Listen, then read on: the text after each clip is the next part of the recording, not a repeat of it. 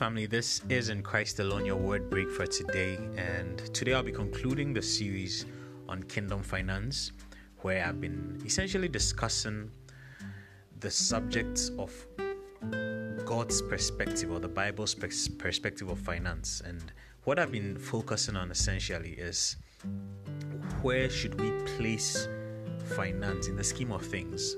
How should we rank it? You know what what is its place in our christian walk? And this is because it's clear and jesus even talks about it that many people seem to make that the end goal of life's pursuit and life's journey you know. But god doesn't see that way. The bible doesn't see that way. It doesn't say that finance or money or making wealth is bad no.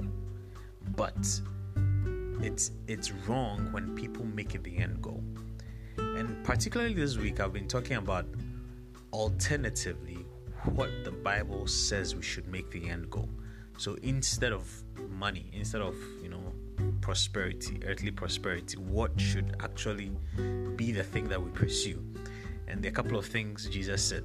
One of them we looked at was rather than chasing money, we should be rich towards God. So we looked at that. And he also said that rather than laying up all these earthly possessions for ourselves, we should be laying treasures in heaven. So we looked at that. Today we're looking at the very popular one where Jesus said in Matthew chapter 6, verse 33, that we should seek first the kingdom of God and his righteousness, and all these things, all these things that the Gentiles are seeking for, all the earthly possessions and all the, those things will be added to us. So instead of seeking the earthly possessions, we should rather seek first the kingdom of God and his righteousness. And I want to delve into that. The first thing is that he talks about seeking it first. Seeking it first, pursuing it first. And you see, the concept of first translates to mean it's first in place or it's first in rank. So, in other words, when it comes to the choice between earthly possessions and earthly needs and earthly wants, versus the kingdom of God and his righteousness. Jesus is saying that the earthly things, all those other concerns, should be subordinate to our seeking the kingdom of God. We should seek the kingdom of God and his righteousness more than anything. He's saying that should all those other things come into competition with our seeking of the kingdom of God and his righteousness, where we have to make a compromise, then we should know and remember what we have to give preeminence to, what we have to give first place to, and first importance to. At the end of the day, everything should come after we have we have sought the kingdom of God and His righteousness. Everything should revolve around the kingdom of God and His righteousness. So that's the idea of first. We should never compromise on our pursuit of the kingdom of God and His righteousness because of earthly things. The other part is exactly what does the kingdom of God and his righteousness mean? I believe that the kingdom of God, in simple terms, mean that it, the eternal reign of Christ. We know that in eternity that's what's going to happen. The Bible says that the kingdoms of this world have become the kingdoms of our God and of his Christ. That is what will happen in eternity. And it begins by receiving that kingdom.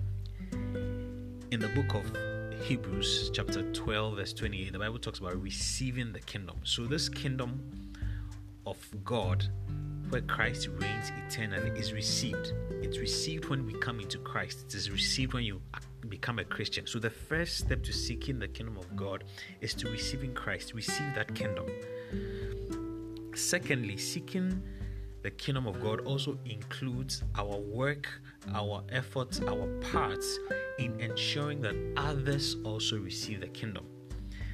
In 2 Corinthians chapter 5 verse 17, the Bible talks about you know how anyone comes into Christ is a new creation. And he goes on almost automatically to add that all that is from God, who has also given us the ministry of reconciliation. So, as part of our becoming Christians, we have a ministry to help others to become Christians too.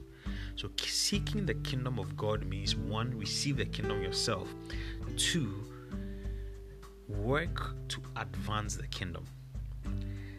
And it says that, and his righteousness, that righteousness is the right he says his righteousness that righteousness is the righteousness that is wrought in us when you become a christian bible says that he made him that knew no sin to be sin for us that we might become the righteousness of god in christ so like i said when you receive christ you've received when you receive christ you've received the kingdom in the same way when you receive christ you have received the righteousness of god that's the first one secondly it is the righteousness that you know is wrought in us and it's also the righteousness that is wrought by us the righteous deeds that we undertake is important.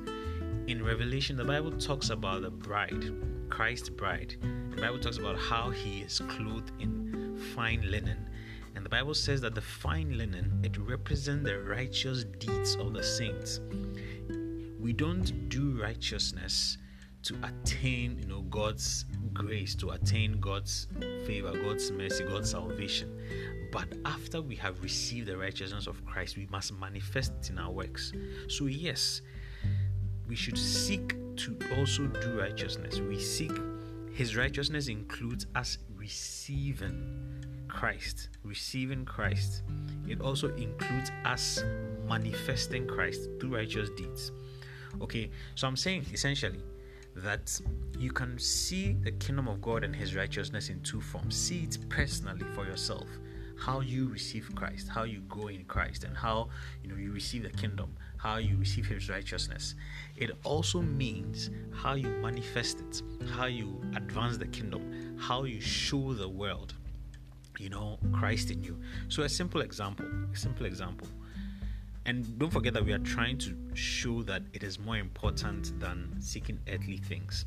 So, a simple example if you're put in a position where making money would mean losing your salvation, I mean, or not becoming a Christian if you're not a Christian, then it means that you are choosing money, or and if you choose money, it means you're choosing money rather than seeking the kingdom of God and His righteousness.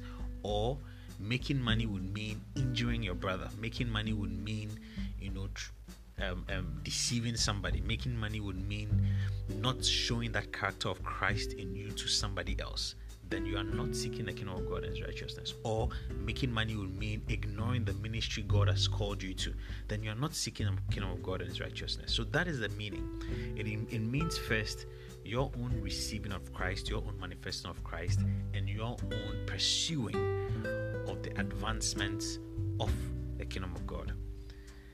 I trust that this message will guide us, will lead us, and will help us, you know, become truly rich towards God. I'll come your way again with another wonderful message. Have a wonderful weekend. God bless you.